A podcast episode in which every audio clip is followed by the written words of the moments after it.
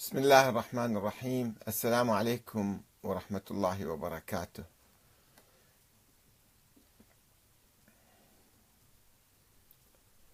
بعد قليل نبدأ بث برنامج أنت تسأل وأحمد الكاتب يجيب.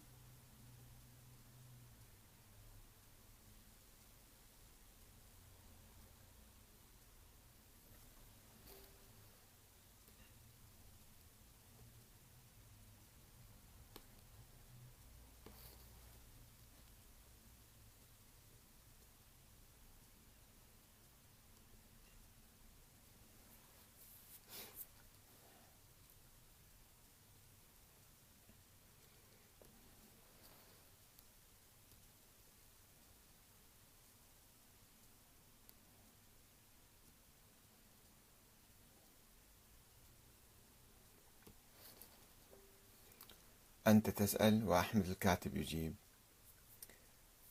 هل يمارس السيد كمال الحيدري التقية أو التقية؟ وما هو رأيه الحقيقي بالإمام المهدي؟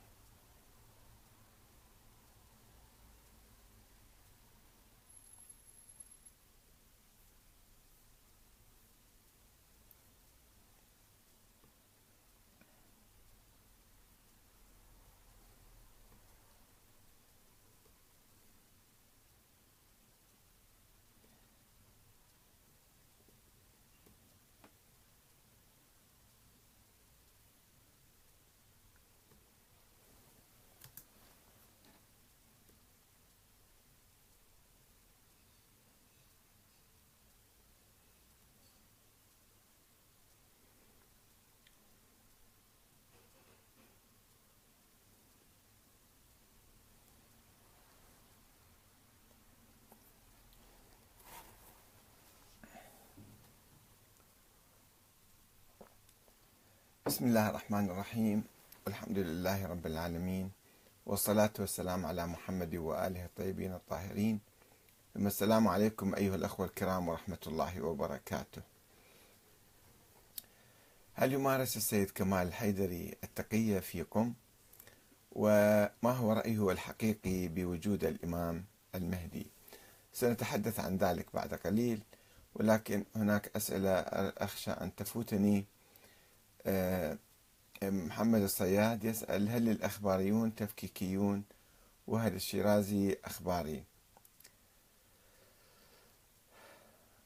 آه، أرسل إلينا الدكتور حازم الأخ العزيز الأخ حازم آه، العبيدي فيديو للسيد كمال الحيدري يقول فيه أنه لماذا ننتظر الإمام المهدي في هذه النشأة؟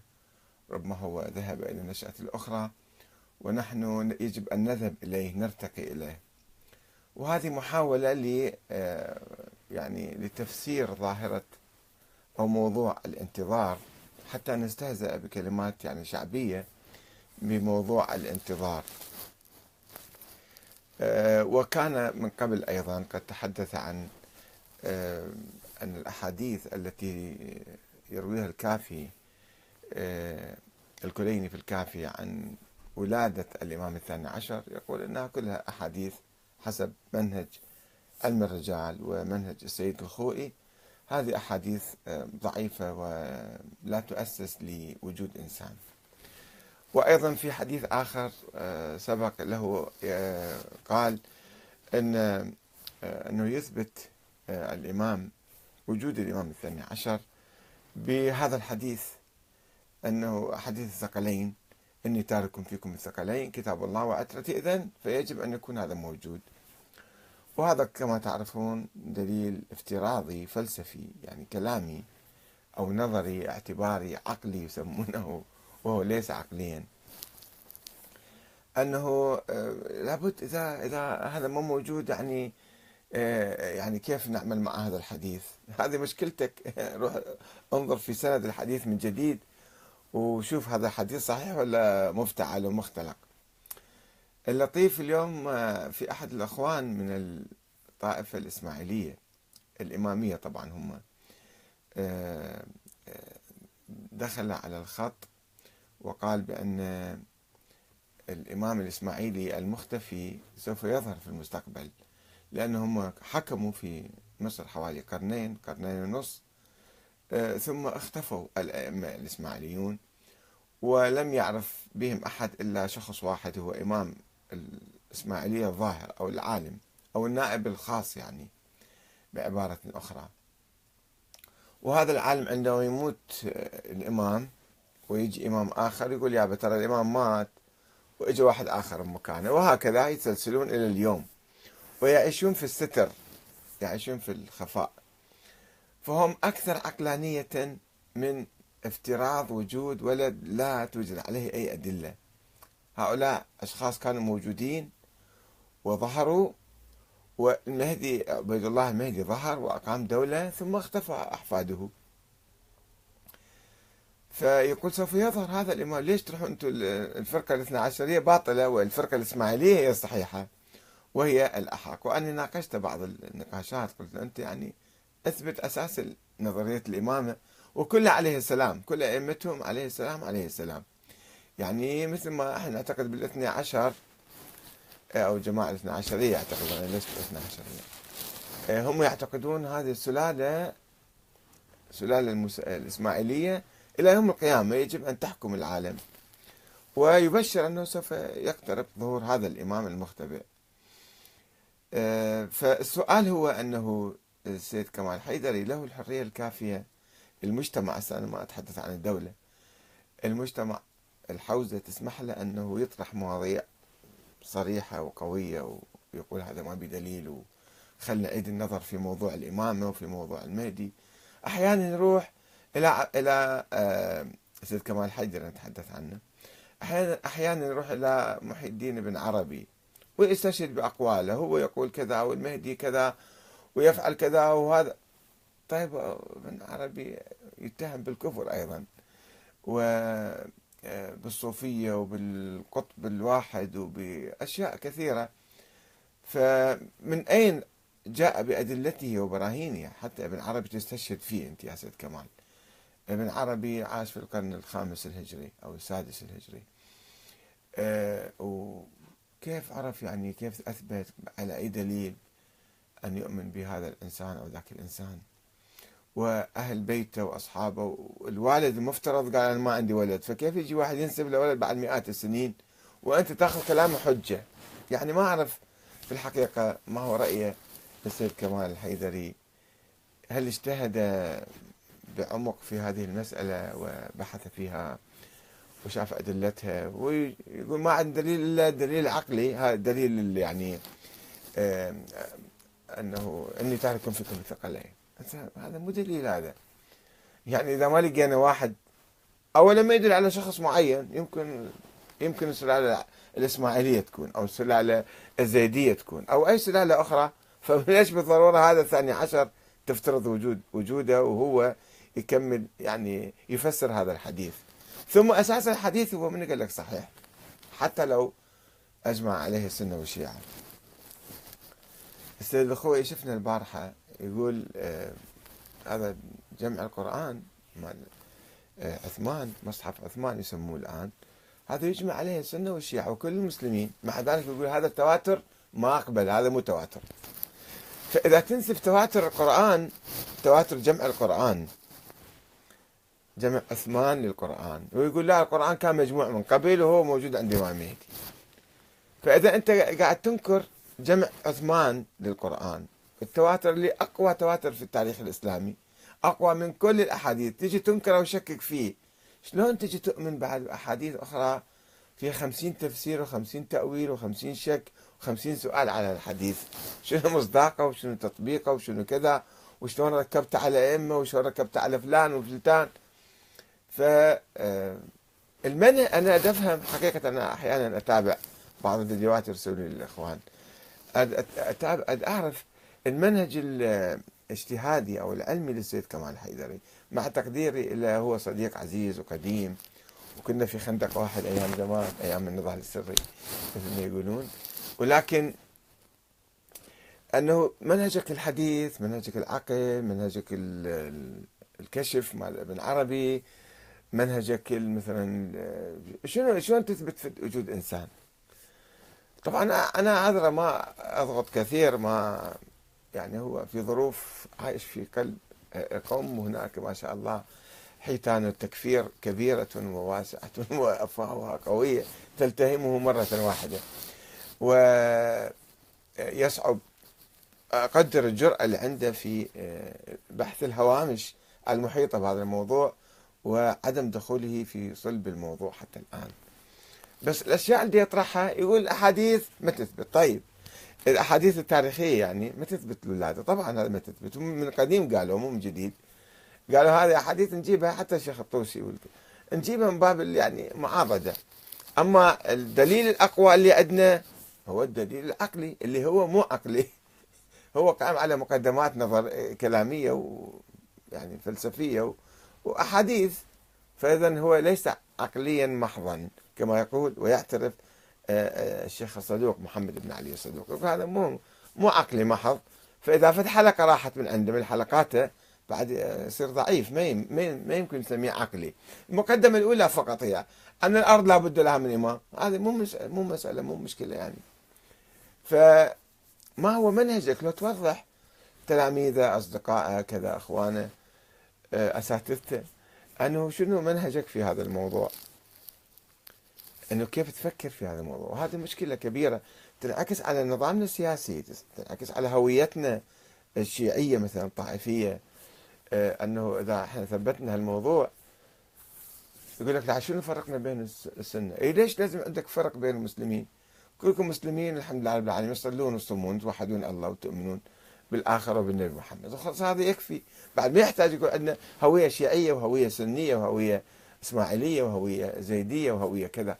لا نكون كلنا مسلمين نكتفي بالإسلام فقط.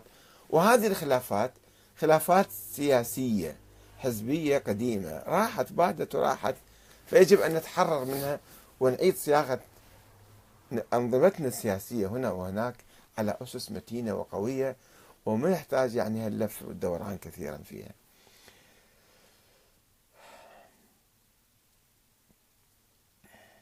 الأخ آه، سأل محمد الصياد سأل سؤال قال أن الشيرازي أخباري مو شيرازي أخباري تقريبا كل علمائنا أخباريين إلا ما أدري أقول لك منو مو أخباري كلهم أخباريين في العقيدة. في العقيدة أخباريين إذا هم في العقيدة أخباريين بعد بالفقه شي يفيد يكون أصوليين؟ ما يفيد بعد في الفقه أصولي في الحلال والحرام والطهارة والنجاسة والصلاة والصوم أخباري وأصولي ماكو فرق هواية. إذا هو في عقيدته أخباري مو بس أخباري حشوي. حشوي من الغلاة فشلون أنت بعد تبني عليه أشياء أخرى هل أنت تقبل بوضع سلاسة؟ آه الأخ كورش إيلامي يقول هل تقبل بوضع سلاسل على عنق غير مسلم ويحلق رأسه إلى نصف ويعطي جزية مثل ما فعل عمر وغير العرب؟ تعتبر موالي هذا بحثناه يا أخي العزيز أنه هذا فعل أشخاص كان وفهمهم لآيات قرآنية معينة وفي ظروف معينة. فمو بالضرورة نجي نكرر هذا الشيء الآن. أبو محمد العتابي يقول ما هو موقفكم من الذي يحصل في بورما؟ أليس هم مسلمين؟ طبعا مسلمين. ومجازر كبرى تحصل بحق المسلمين هنا وهناك. وفي بلادنا أكثر ما تحصل في البوسنة هالمجازر تحصل هنا؟ الهجمة الاستعمارية الكبرى اللي جاية على بلادنا تحتلها وتهيمن عليها وتسلب ثرواتها وأنظمة عميلة تعطي ميزانيات دول كاملة إلى الغرب إلى ترامب حتى يبقيها بالسلطة. هذه أكبر هذه تسحق كل أمتنا هنا. أه ما رأيك بتفسير الآلوسي روح المعاني؟ مع الأسف ما شايفه بصراحة أقول لك. فليش تسألني هذا السؤال الشخصي. محمد الصياد يقول هل عقيدة المهدي تنسحب على موقف كمال حيدر من نظرية ولاية الفقيه؟ ما أعرف هو نظر نظرية ولاية الفقيه شنو بس هي ولاية الفقيه بها رأيين يعني فيها قاعدتين بالحقيقة. قاعدة شعبية ديمقراطية دستورية مثل ما إيران موجودة الآن. يعني عبر الانتخابات يجي القائد أو الولي الفقيه. وهناك رأي آخر لم يطبق في إيران إنما موجود في الثقافة الشعبية أنه شرعية المرجع أو الولي الفقيه هي باعتباره نائب عن الإمام المهدي. وبالتالي عنده صلاحيات مطلقة وبالتالي هو فوق الدستور وفوق الشعب وفوق كل شيء كما كان يقول الإمام الخميني ويعتقد وصرح بذلك. فهاتي هاتين النظريتان سيد كمال حيدر شنو رأي بولاة الفقيه ما أعرف الحقيقة. ما مطلع على ذلك. أه وطبعا إذا موضوع المهدي هو يشكل بالتالي أساس هذا هذا هذا الخط من ولاية الفقيه. أه وبالتالي يأثر. وما أعرف يعني طبعا يأثر. هو شنو شنو يقول وليش خايف وليش مو خايف؟ ما أدري بالتفاصيل. سيد كمال الحيدري أراد أو حاول يثبت الموروث من خلال العلوم العقلية والآن لم يتخلص من أثقال الموروث والخرافة مع العلم أنه من دعاة التجدد أو التجديد. يعني كل شيء إلى منهج. يعني القضايا الكلامية القضايا الفلسفية يمكن بالعقل أنت تبحثها. آه، في قضايا مثلا آه، فقهية بالأخبار بالأحاديث. قال النبي أو لم يقل فعل أو لم يفعل.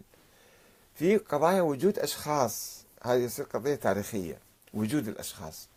وجود الأشخاص أو وقوع حوادث معينة أرضية أو كونية أو أي شيء هذه تحتاج منهج تاريخي يثبتها. فما يمكن تثبت أنت وجود الأشخاص بالمنهج العقلي الفلسفي. هذا خطأ كبير وقعوا فيه الذين نظروا لوجود الإمام الثاني عشر. هو قضية تاريخية. هل الإنسان ولد أم لم يولد. هذا يحتاج لبحث تاريخي. ما يجوز نستخدم المنطق الفلسفي أو المنطق العقلي في إثبات وجود إنسان أو نفي وجود إنسان. أنا عقلا ما يجوز هذا يكون موجود. ما يصير. فأكو خطأ منهجي أحيانا يقعون به آه، جماعتنا وبالتالي تختلط عليهم الأمور ويطلعون أشياء عجيبة غريبة. ويبنون عليها أشياء بعدين نظريات وفقه وأحكام وكذا. هي قضايا من أساسها خطأ منهجي صاير فيها.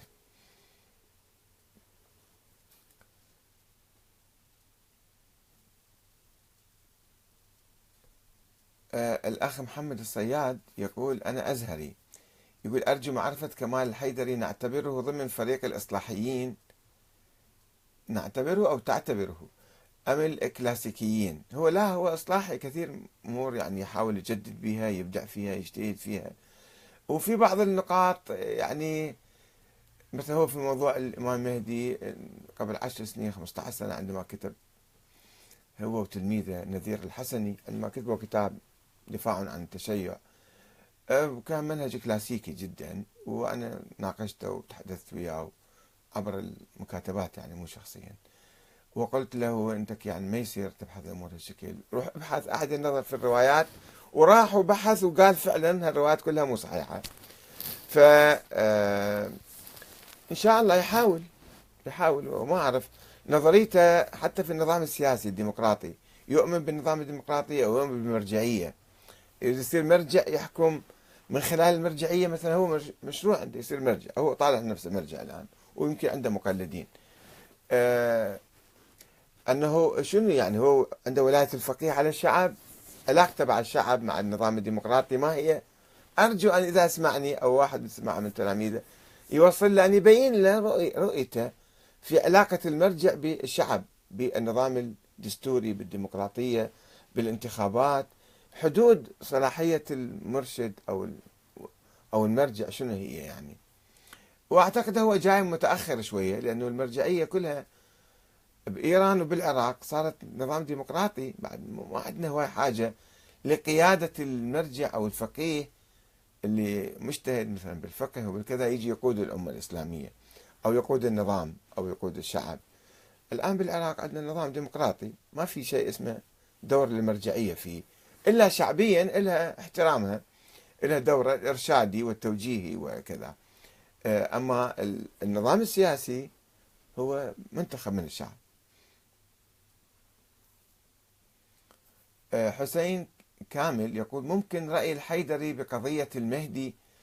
إحنا ما نعرف بالضبط بس نسمع نتف من هنا وهناك وأحيانا آه، انصاره أو تلاميذه أو محبيه يقول لا هذه أشرطة مدبلجة أو مقصقصيها أو مو صحيحة مو كاملة. ما نعرف بالحقيقة. إحنا هل المقاطع اللي نشوفها بها في كلام جريء وكلام جديد وهذا. وهو ساعة يقول أنا آه، يكاد ينفي وساعة يقول أنا أنفي؟ لا أنا ما أنفي. أنا عندي آه، إيماني بوجود الإمام المهدي ما تسألوني شلون أنا أؤمن أو أنا ليش آمنت؟ وكيف؟ يعني على شنو؟ طرق يعني شرعية ولا مو شرعية؟ معروفة؟ طبيعية ولا مو طبيعية؟ عندك أمور غيبية؟ إحنا ما نعرفها هذيك الله أعلم فيها. لو آه، محمود شاكر يقول وقيمت انتخابات حرة في العراق وأدت النتائج إلى فوز العلمانيين بالحكومة. هل تمانعون من ذلك أم أن فوز الإسلاميين أفضل؟ يا أخي هم الإسلاميين ليش هم بقوا إسلاميين؟ هم كلهم علمانيين صاروا. شنو هو النظام العلماني هم كلهم علمانيين شنو فرقوا مشاركين بالحكومة؟ وهو هذا نظام علماني في العراق الآن. مو مو إسلامي يعني. مو شيوخ يحكموه أو رجال دين أو أو حتى على مناهج دينية. نفس الشيء. إدارة البلد هي إدارة مدنية. إدارة مدنية وعرفية وعقلية وعلمانية. فأنت ما صورة مخلوطة يا أخ محمود شاكر. تصور أنه هذول يعني يعني إذا عدى واحد صار لحية يعني صار يعني مو علماني يعني لا علمانيين. شنو هي علمانية؟ مو بالضرورة علمانية متنافية مع الدين أو مناقضة للدين. لا هي هاي متروكة الحكم مساحة متروكة للناس للحكم الاعتيادي فمن يمانع هو النظام ديمقراطي لازم إحنا وقعنا عليه جميعا لازم نلتزم فيه. أي واحد يفوز بالانتخابات يجيب يصبح رئيس وزراء أو رئيس جمهورية. ما في شيء إلا من هذا الحزب أو من ذاك الحزب. أه وأي انقلاب أو رفض هو انقلاب على الدستور يصير.